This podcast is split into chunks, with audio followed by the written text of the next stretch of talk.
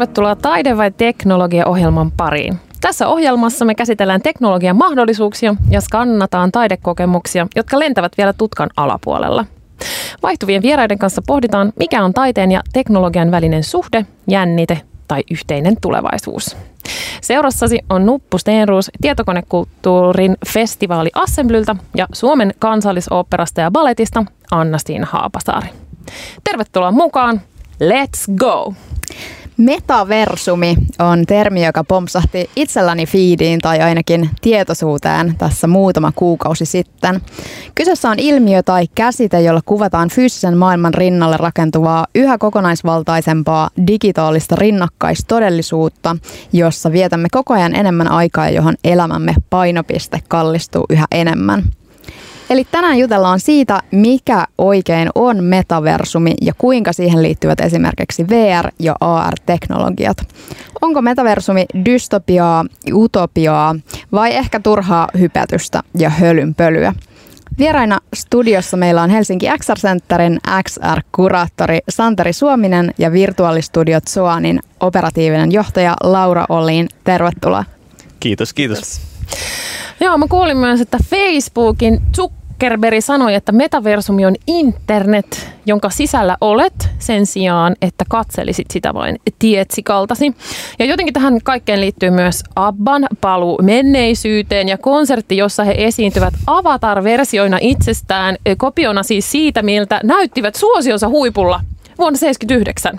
Tämä on siis todella kiinnostava jakso munkin mielestä, enkä malta odottaa, että meidän asiantuntevat vieraamme paljastavat meille tästä lisää.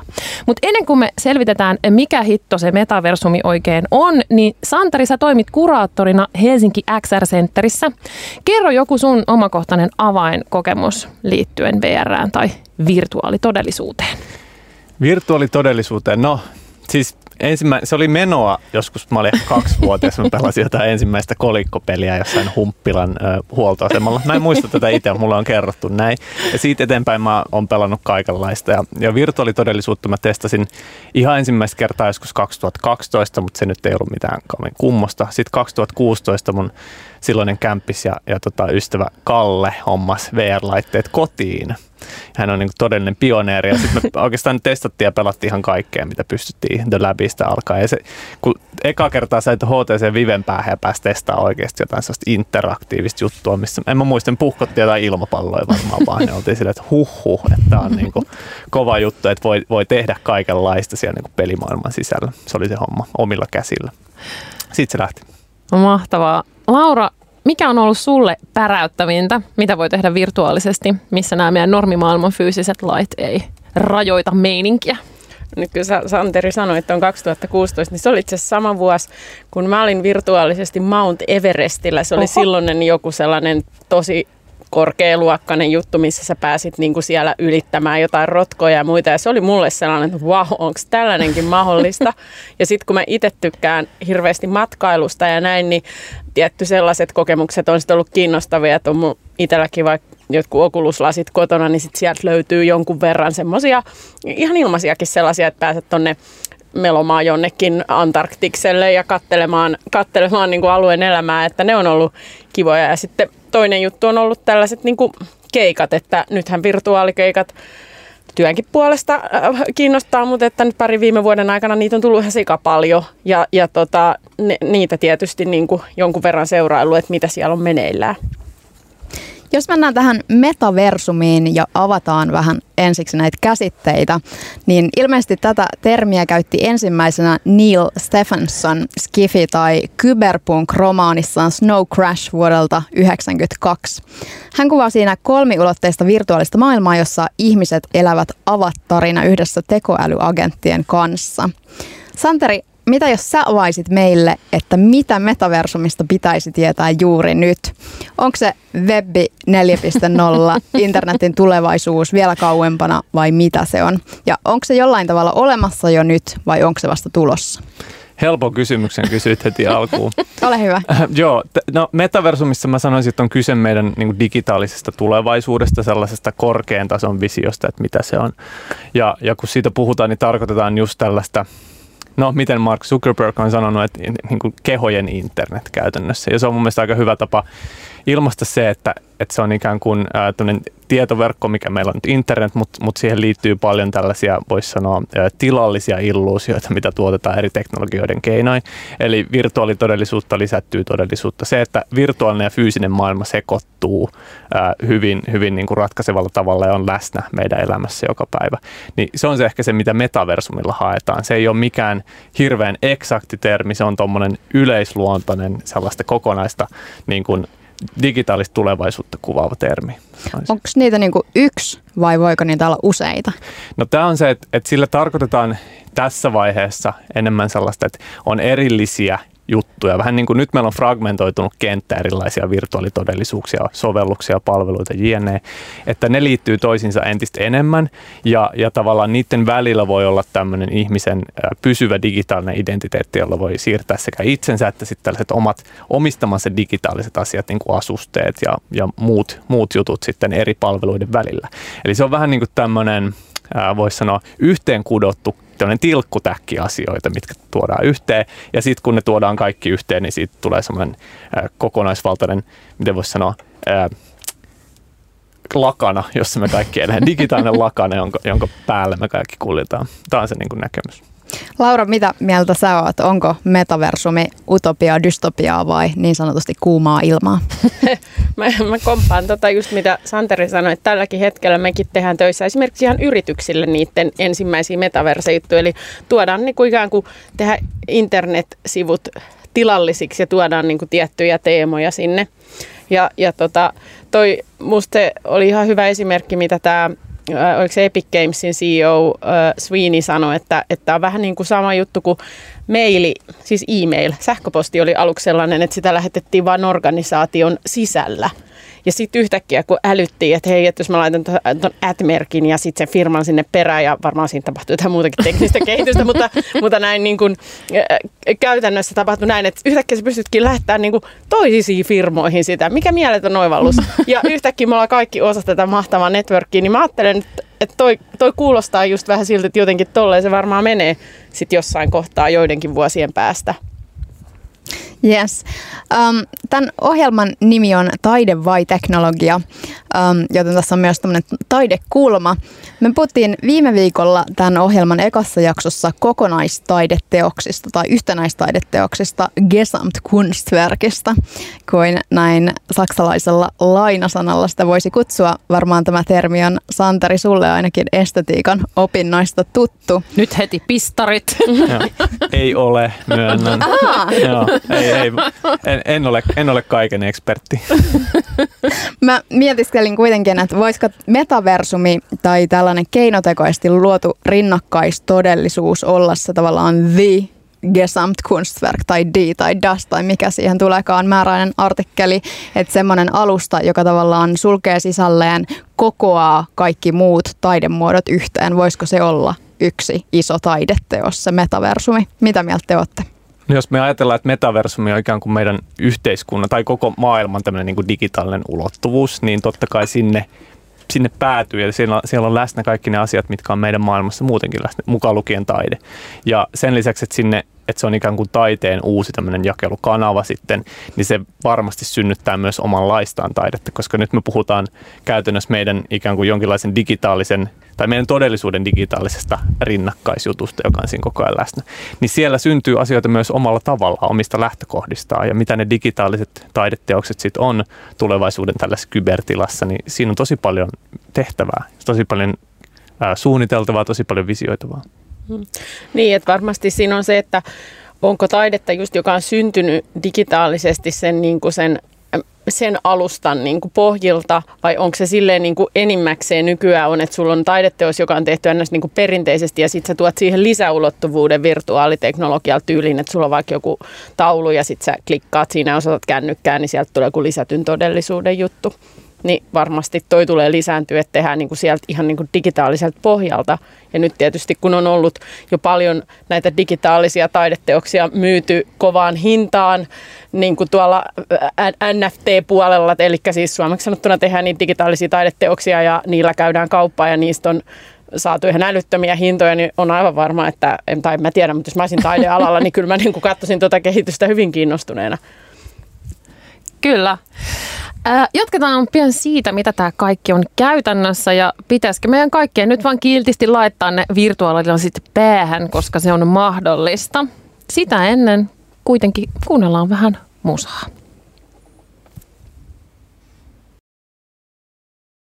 Ohjelma yhteistyössä Assembly, Suomen kansallisooppera ja baletti sekä Telia.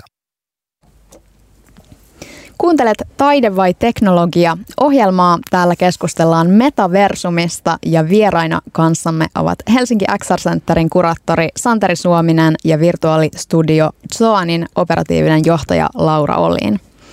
Laura, te olette Zoanin kanssa tehneet historiaa tai ainakin ihan oikeasti toimineet kansainvälisessäkin vertailussa pioneereina järjestämällä virtuaalisia keikkoja ja tapahtumia häkellyttävän realistisissa 3D- ja VR-maailmoissa – Puolitoista vuotta sitten te järjestitte tämmöisen eeppisen vappu-virtuaalitapahtuman, jossa osana oli muun muassa perinteinen Mantan lakitus ja sitten JVGn keikka.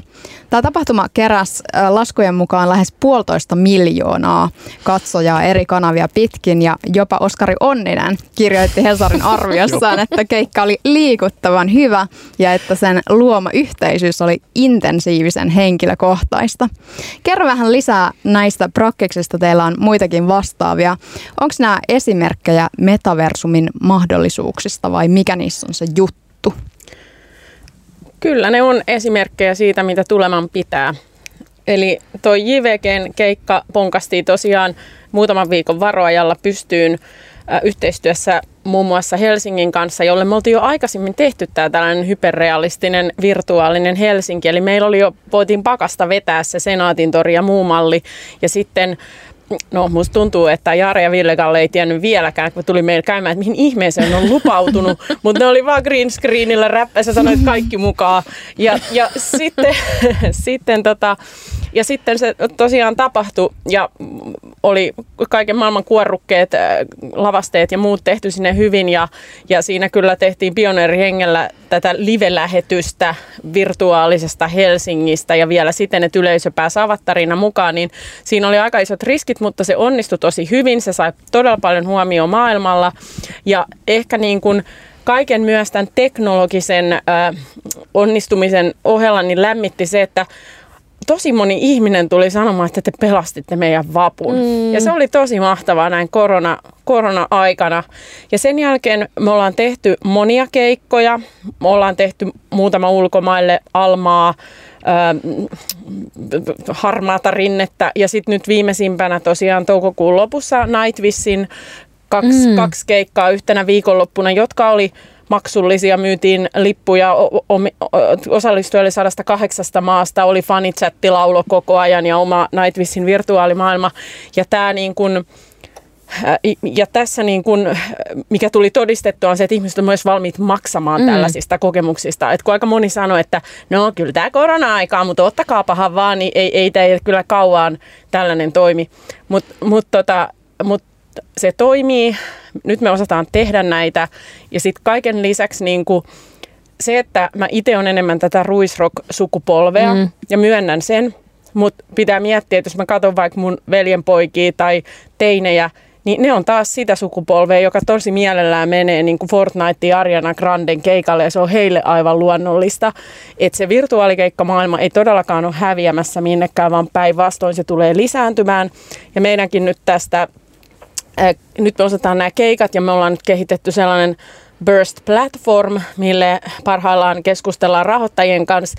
Me nähdään myös, että tämä tapa, miten musiikkia ja tätä fa- faniutta kulutetaan, tulee merkittävällä tavalla muuttumaan, koska tämä virtuaalisuus ja tämä metaversumikehitys mahdollistaa niin paljon uusia tapoja tavata faneja, olla mukana tai tavata niin faneja ja artisteja, olla mukana sen artistin elämässä, olla mukana niissä tärkeissä lanseerauksissa, kuluttaa sitä musiikkia, ostaa fanitavaraa, kaikkea sellaista. Tämä on niin kuin se tulevaisuuden juttu.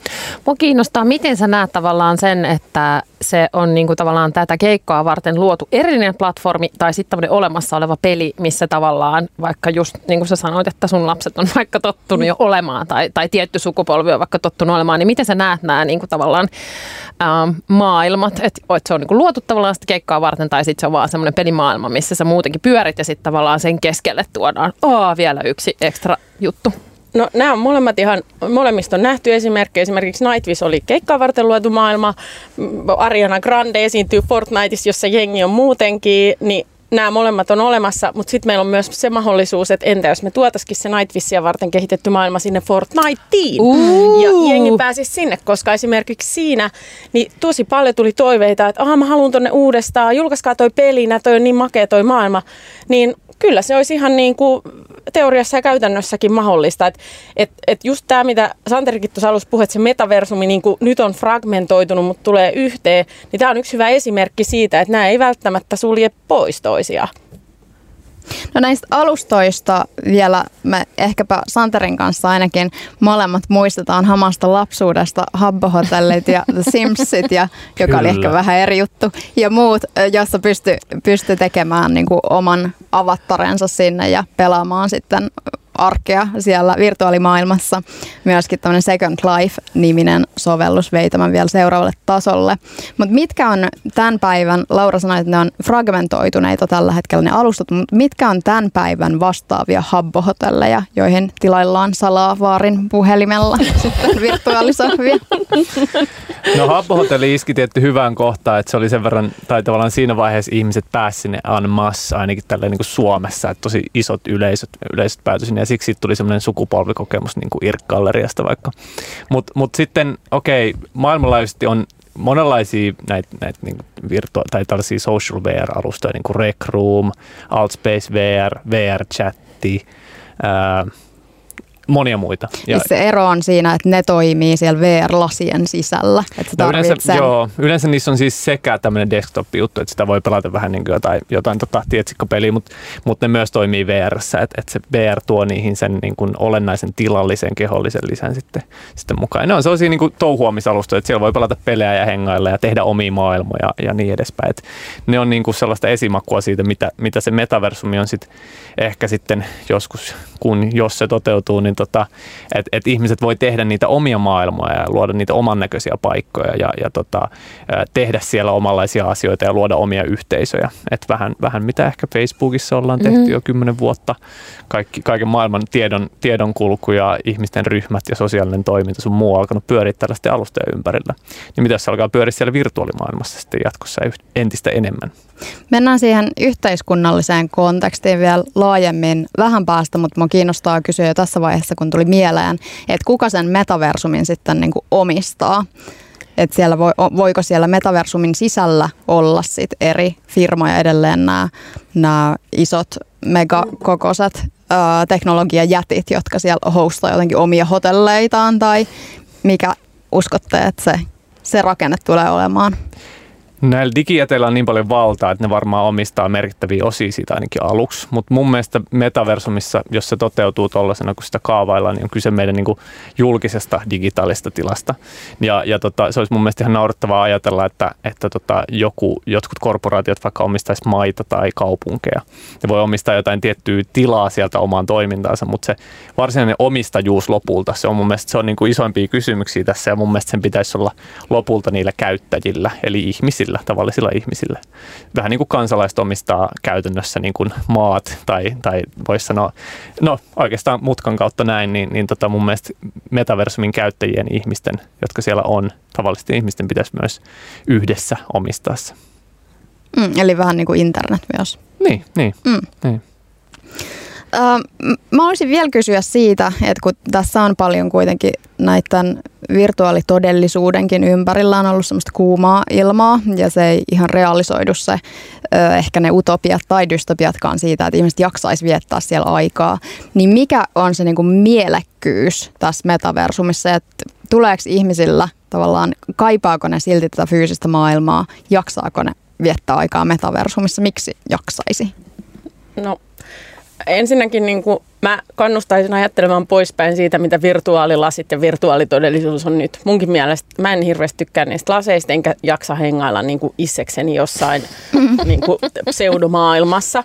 Mutta jos ajattelee niin kuin samalla lailla, että mitä niin kuin internet ja vaikka sosiaalinen media on tehnyt, niin sehän tulee sitä kautta, että siellä on ne ihmiset ja ne mielekkäät sisällöt, joita te yhdessä, yhdessä luotte ja kulutatte ja käytätte, niin, niin sehän niin kuin tekee ison osan. Ja nyt vaikka esimerkiksi ää, itse en ole hirveä pelaaja-intoilija, niin ne muut kuin pelisisällöt niin tuntuu tällä hetkellä paljon mielekkäämmiltä, että esimerkiksi nyt kun on tehty jotain vaikka just joillekin yrityksille, siis käytännössä on tosi practical sovelluksia, että on vaikka tuotteita siellä, joita sä pääset testaamaan ja muuta, niin en mä sillä aktiivisesti mieti, että uutaa vähän kuin mä olisin metaversassa, vaan mä vaan menen ja testaan ja teen asioita.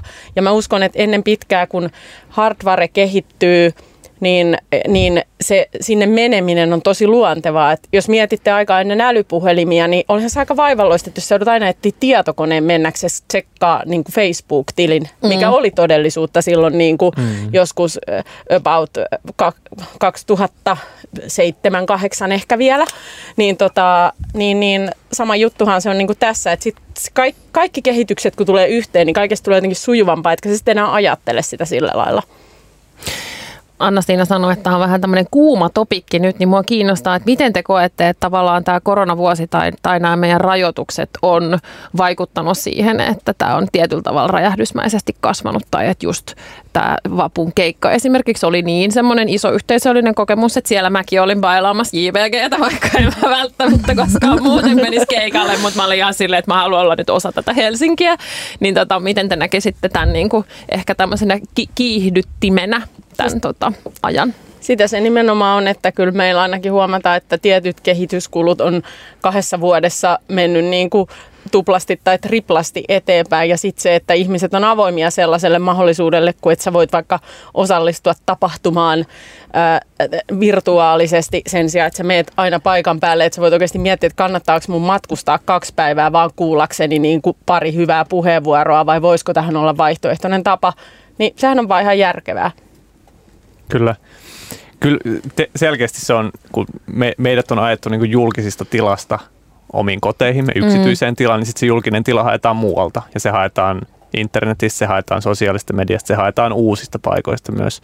Ja, ja esim. virtuaalitodellisuus siinä mielessä on niin kiinnostava, että se on vielä vähän epäkypsä teknologia niin kuin tavallaan massa yleisöjen näkökulmasta, mutta se tarjoaa mahdollisuuden, missä voi ikään kuin olla etänä kehollisesti kuitenkin läsnä muiden kanssa, minkä takia se on niin, niin mielenkiintoista ja voimakasta myös.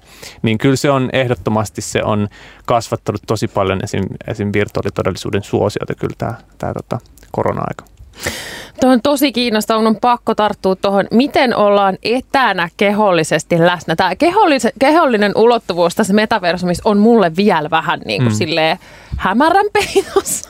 niin voitteko te jotenkin avata sitä vähän, että mitä se niin kuin tarkoittaa? Koska ehkä musta tuntuu, että mä en ole sit just saanut sitä sellaista niin kuin virtuaali- tai semmoista kokonaisvaltaista kokemusta, että mä astun sisään jonnekin maailmaan tai että mä voisin olla just sit sen mun niin kuin, tiedätkö, frendi jengin kanssa siellä keikalla. Niin kertokaa vähän tästä ulottuvuudesta, että miten se niin kuin eroaa. No, äh, no erikseen voisi sanoa, että erikseen on virtuaalimaailmat ja sitten on erilaiset tavat, millä me voidaan kokea niitä. Eli nämä virtuaalimaailmat on tämä niin kuin objektiivinen tavallaan pelimaailmat, kaikki tällaiset, mitkä tehdään niin kuin tietokoneella. Okay. Sitten on esim erilaisia tapoja käyttää niitä, kuten että et, et vaikka tietokoneella menee näppishiiri, näyttö, menee pelaamaan jotain. Ja sitten on esimerkiksi, että laittaa virtuaalilasit päähän ja sitten on virtuaali niin kuin käsiohjaimet, jolla saa ikään kuin virtuaaliset kädet itsellesi. Ja sitten sulla on vaikka tämmöinen niin oma virtuaalinen keho, eli avatar. Ja, ja tota, sitten siellä vapaasti seikkaillaan siellä jossain maailmassa tai ihan vaan hengaillaan jossain nuotion ympärille ja jutellaan. Ja voi liittyä ihmisten itse järjestämiin niin kuin tapahtumiin. Mä olisin ollut virtuaalisessa tällaisessa house partyssa joskus ihan vahuviksen kävin katsoa, että mitä täällä tapahtuu. Ei siellä mitään muuta tehty kuin jauhettiin.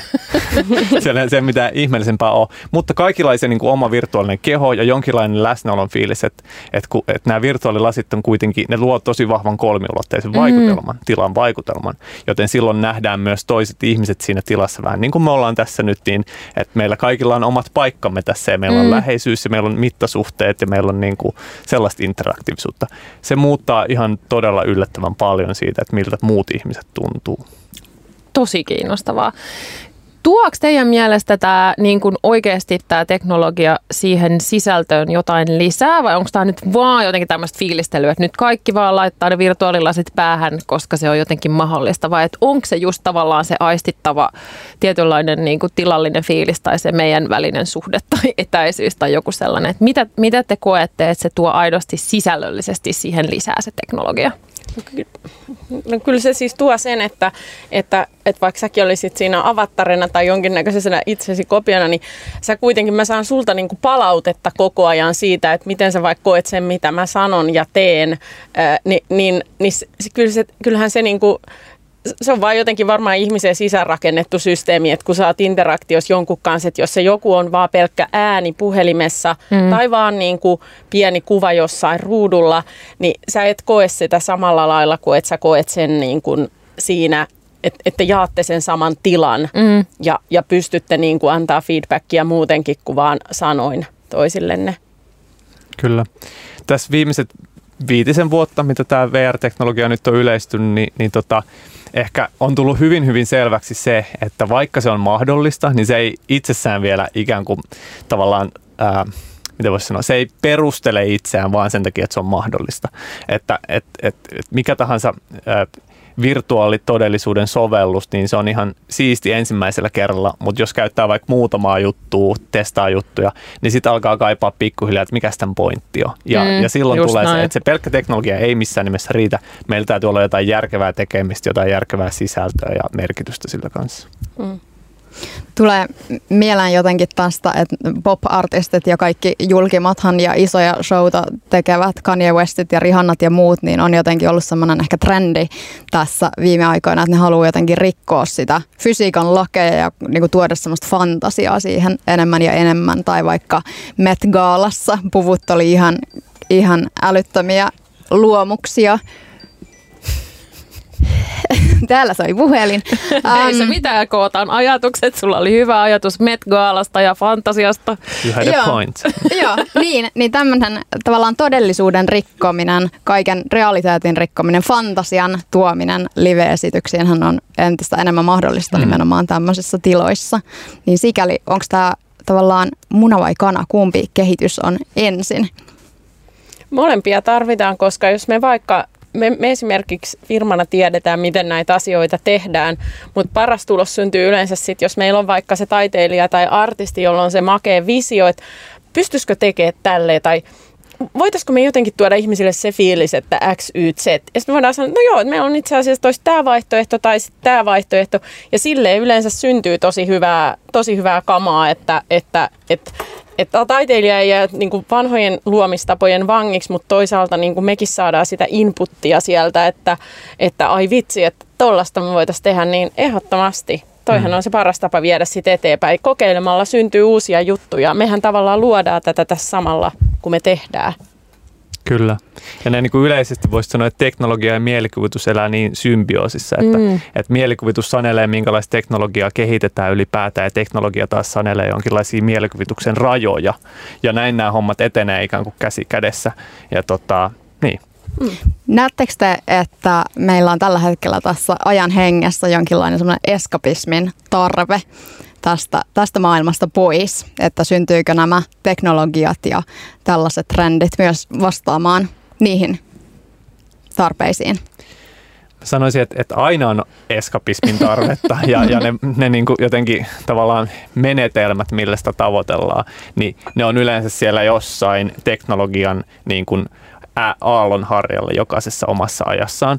Ja tota, ähm, ehkä virtuaalitodellisuudessa se eskapismi on se keskustelu on tavallaan elänyt jo ennen kuin se on ollut konkretiaa, niin vahvasti mm. sellaisena vähän niin kuin dystoppisena mielikuvana. Että et tavallaan, no hei, sitten kun meillä on nämä VR-teknologia on kypsää, niin ollaanko me vain jossain tankissa ja niin kuin, paskotaan housuun ja ne lasit päässä silleen pitkin, pitkin päivää ja unohdetaan nämä niin kuin kehomme. Ja silleen, että se on se ensimmäinen mielikuva, mielikuva, mitä vastaan ollaan kamppailtu. Esim. Gerald Lanier, joka on ihan näitä niin VR-teknologian pioneereja, niin on alusta asti toitottanut sitä, että hän haluaa nähdä nähdä, että virtuaalitodellisuus on semmoinen teknologia, joka ää, ikään kuin kultivoi tai vahvistaa meidän arvostusta tästä oikeasta maailmasta. Eli se tuo meille jotain uutta näkökulmaa, uutta mielekkyyttä kohdata todellisuus. Ei päinvastoin, ei mennä mihinkään, ei paeta mihinkään virtuaalimaailmoihin pakoon. Hyvä. Laajennetaan keskustelua vielä VR-lasien käyttäjäyksilöstä yhteiskunnalle, yhteiskunnalliselle tasolle, mille Santeri olikin jo tuossa menossa. Ja jutellaan siitä, miten metavers- metaversuvit voivat muuttaa jatkossa meidän työntekoa tai mullistaa elämäämme muutenkin. Ohjelma yhteistyössä Assembly, Suomen kansallisooppera ja baletti sekä Telia.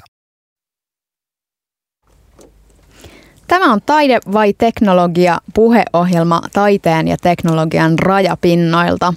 Seuraavaksi laajennetaan meidän metaversumin viitekehystä. Meillä on täällä vieraina Zoanin Laura ja Helsinki XR Centerin Santeri.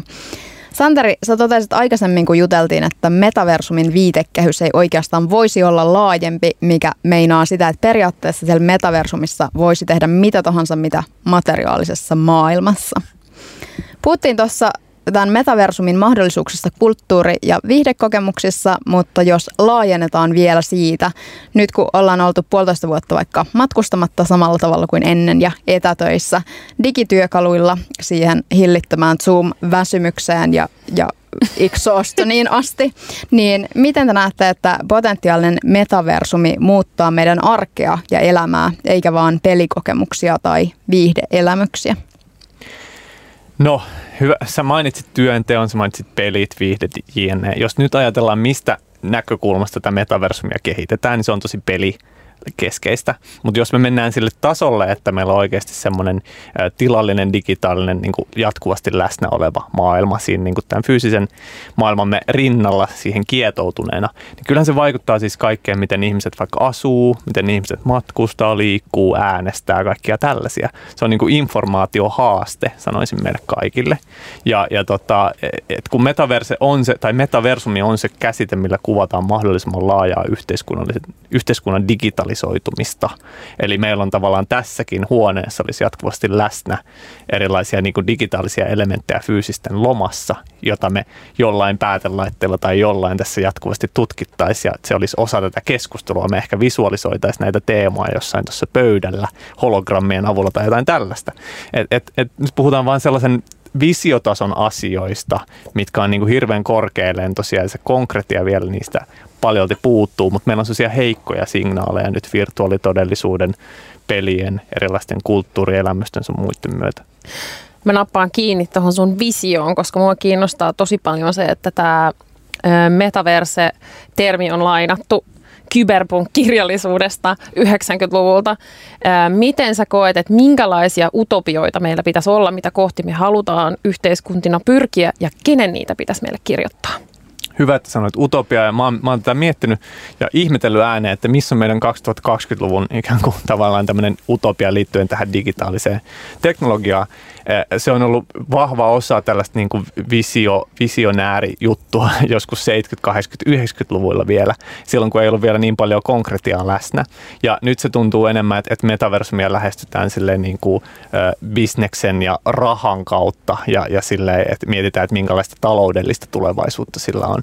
Ja, ja tämä niin kuin utopioiden kuvitteleminen tässä, tässä kontekstissa on mielestäni älyttömän tärkeää myös sen takia, että me ikään kuin avataan uutta tilaa, mihin päin tämän teknologian pitäisi kehittyä, eikä me vaan seurata jotain tällaista ysärifiktiossa tehtyä niin kuin mielikuvaa, että, että, että niin kuin tyydytään siihen, että Aa, no, no tämmöinen juttu ja, ja että tämmöistä se varmaan sitten on. Ja ikään kuin passivoidutaan sen asian äärellä, koska joku on kuvitellut sen jo etukäteen, vaan nyt niin kuin on rajattoman mielikuvituksen ja haastamisen aika. Eli haastetaan tällaisia näkökulmia, haastetaan visioita ja viedään teknologiaa ää, entistä enemmän niin kuin kollektiivisesti jonnekin suuntaan. Vastataan siihen kysymykseen, että minkälaisia merkityksiä sille halutaan antaa, eikä vain olla jotain niin kuin passiivisia kuluttajia. Laura, sulla oli tähän lisättävää. Niin, mä Mä, mä koen ja mä kaipaisin ehkä tähän aiheeseen liittyvää sellaista niin kuin puhetta, joka ei aiheuttaa sellaista niin kuin teknostressiä ja utopia-ahdistusta vähän niin kuin tyyliin, että joskus 60-luvulla ajateltiin, että autot lentää ja me syödään vain jotain pillereitä eikä ruokaa. vaan tavallaan, niin kuin, että jos mä mietin, että mitä se metaversumin voisi olla niin kuin mulle parhaillaan, se voisi olla se, että mä pääsen tapaamaan kaukana olevaa ihmistä ja, ja mutta ottaa mukavan juttelutuokion ja koen, että hän on lähellä, tai että vaikka mä pystyisin jotenkin, jos mä nyt on virtuaalisesti vaikka joogatunnilla, niin mä voisinkin sen tehdä sillä, että mä saisin kokemuksen siitä, että nämä ihmiset, jotka jooga on mun kanssa tässä samassa salissa ja mä koen ja tunnen ne musiikit ja kaikki. Et mun mielestä osittain tämä tapa, millä me puhutaan tästä metaversumista, ikään kuin kytkee tiettyjä ihmisiä pois tästä keskustelusta, koska se kuulostaa vaan niin teknolta ja pelottavalta ja siltä, että koska mä oon niin huono käyttää ATKta, mm. niin mulle ei voi olla tähän tähän mitään sanottavaa. Mm. Ja mä en haluaisi, että se olisi niin, vaan mä haluaisin, että kaikki ihmiset ikään kuin miettii, että mikä olisi parasta, mitä ne vois mm. teknologian avulla tehdä. Ja sitten voisi jutella siitä, että voisiko tämä olla yksi osa sitä tulevaisuuden metaversumia. Mm. Sehän on nimenomaan se juttu tai yksi este on siinä, että se jotenkin monelle kuulostaa kauhean vakavasti otettavalta. Musta tämä oli Santeri mielenkiintoista, mitä sä sanoit siitä julkisen piiristä, jos ajatellaan, että meillä on niinku tavallaan sosiaalinen media, mutta että johon, jos tähän voisi tulla tähän metaversumin vielä se jotenkin julkinen, niin pitäisikö poliitikkojen ottaa tämä vakavasti tai yhteiskunnallisten päättäjien ja tuleeko itse asiassa tämmöinen niin julkinen toimintakin tai tuleeko meillä eduskunta, joka tapaa metaversumissa? Uh. Mahdollisesti. tai en, mä, mä en asettaisi sille tässä vaiheessa mitään rajoja, että näin ei voi käydä, koska se on niinku tavallaan hassuin tapa käsitellä teknologiaa. Usein se sitten kuitenkin jossain vaiheessa tapahtuu. Ja tota, e, tai enemmänkin ehkä se, että, että mitä se mitä se eduskunta tekee sellaisessa, sellaisessa tilanteessa ja tapaako ne etäällä ja onko se sitten niinku läpinäkyvämpää yhteiskunnallisesti, mm. mahdollistaako se ihmisten, että koko, koko vaikka niinku Suomi tai laajemmin vaikka Eurooppa pystyy seuraamaan istuntoja jossain, mm. jossain niinku täysistuntoja esimerkiksi. Ja mun mielestä se niinku toi läpinäkyvyys voi tulla sitä kautta, että esimerkiksi Vetaversumi ajassa meillä on mahdollisuus visualisoida ratkaisuja ja niiden vaikutuksia huomattavasti niinku konkreettisemmin kuin mitä meillä nykyään nykyään luetaan papereja, kuunnellaan selontekoja, katsotaan ehkä jotain hassuja havainnekuvia, mutta se voi olla esimerkiksi yksi sillä että jos mietitään vaikka mikä on kaupunkirakentamisen tulevaisuus, niin me voidaan oikeasti käydä katsoa, että okra, jos me hyväksytään tämä suunnitelma, niin 30 vuoden päästä täällä näyttääkin tältä. Mm-hmm. Onko tämä hyvä juttu? Ja sitten toinen asia tuohon liittyen on myös se, että miten me saadaan ihmisiä mukaan, että mietitään, että ei tavallaan jätetä porukkaa eriarvoiseen asemaan, että silloin kun internetti tuli, niin sehän oli sellainen, mitä sä pääsit käyttää kouluissa ja kirjastoissa, riippumatta siitä, oliko itsellä mahdollisuus hankkia modemia tai tietokonetta tai muuta. Niin musta ehkä sama asia näissäkin, että voisi miettiä sitä, että miten me edelleenkin saadaan osallistettua ihmisiä tähän yhteisen tulevaisuuden pohdiskeluun ilman, että se on jonkun teknologisen aidan takana. Hmm. Tuo oli tosi jotenkin innostava ajatus siitä, että miten me voitaisiin simuloida jotenkin tavallaan sellaista tietynlaista skenaarioajattelua tai jotenkin sellaista rinnakkaismaailmaa sille, että okei, että jos me tehdään nyt tässä hetkessä nämä valinnat, niin miten se vaikuttaa vaikka ilmastonmuutokseen tai tasa-arvoon tai johonkin tällaiseen, niin koetteko te, että se voisi tällaisessakin niin kuin yhteiskunnallisessa toimia just jotenkin semmoisena niin kuin havainnollistajana tai jollain tavalla tehdä asioista lähestyttävämpiä ja sitä kautta jotenkin niin kuin näyttää, että mihin me yhteisöinä ollaan menossa. Ilman muuta. Et nytkin vaikka, no esimerkiksi nyt oli just Hesarissa juttua, että ikirouta sulaa ja kaikkea, niin se, että sä luet siitä kännykältä versus, että sä vaikka pääsisit itse käymään ja katsomaan mm. kokemaan sen, niin sä ymmärrät ehkä asioiden vakavuuden ja merkityksen mm. ihan eri lailla. Tämä nyt on yksi esimerkki käytännön jutusta. Mutta onko se kääntöpuoli nimenomaan se, että me ei enää välitetä siitä, mitä meidän fyysiselle maailmalle tapahtuu? Minkälaisia uhkia tässä on? No en mä usko, että se edelleen kyllä me jollain lailla ollaan kiinni tässä fyysisessä maailmassa tapahtuu mitä vaan. Siis eh, niin kuin kuitenkaan nämä meidän laitteetkaan toimii ilman sähköä että jos me ei pystytä tuottamaan sitä, niin aika lyhyeksi jää metaversumin lento. akku loppu. Mä en mä tiennyt suunnitelma, mutta nyt on kännykästä akku loppu, niin en mä pääse sinne edes näyttää sitä. Kyllä, tähän se dilemma onkin. Et nyt puhutaan teknologiasta, joka on äärimmäisen voimakasta, äärimmäisen haavoittuvaa mm. myös samalla. Et sieltä, sieltä helppo, jos sieltä niinku katkaistaan joku, joku niinku tärkeä piuha, niin sitten yhtäkkiä meillä ei ole sitä suurta digitaalista tulevaisuutta. Eli entistä enemmän se niinku muuttuu myös niinku haavoittuvaisemmaksi, mitä monimutkaisempi ja kokonaisvaltaisempi se, se, se koko rakennelma on. Ja tota, ää, se on se dilemma just tässä, että, että kun rakastutaan tällaiseen niin kuin digitaalisiin illuusioihin ja ymmärretään niiden voimaa olla läsnä niiden kanssa, niin mitä se tekee ikään kuin meidän kyvylle kuitenkaan asettaa niitä rajoja jossain, jollain tasolla, että mikä tästä on kuinkakin todellista. Eli jos mene, menisi katsomaan vaikka tällaista vaikka ilmastonmuutoksen vaikutuksia jossain päin maailmaa virtuaalisesti, niin kokeeko sen ikään kuin täysin todellisena, aa, nyt täytyy tehdä muutos ja tavallaan tarttua tähän asiaan, vai kokeeko sen silleen, että aa, olipa vaikuttava virtuaalikokemus, palaan takaisin niin kuin normaaliin elämään. Tuo oli niin tyhjentävästi sanottu, Santeri, että mä en voi oikeasti sanoa mitään muuta kuin kiitos meidän vieraille. Todella kiinnostavia pointteja. Mä en osaa edes vetää tätä yhteen, koska Santerin puheenvuoro oli niin huikea. Keskustelu jatkuu. Jos teille rakkaat kuulijat heräsi tästä ajatuksia, laittakaa viestiä. Ensi viikolla uusi aihe. Puhutaan ehkä AIsta tai ehkä jostain muusta. Se jää nähtäväksi. Kiitos. Moi moi. Ohjelma yhteistyössä Assembly, Suomen kansallisooppera ja baletti sekä Telia.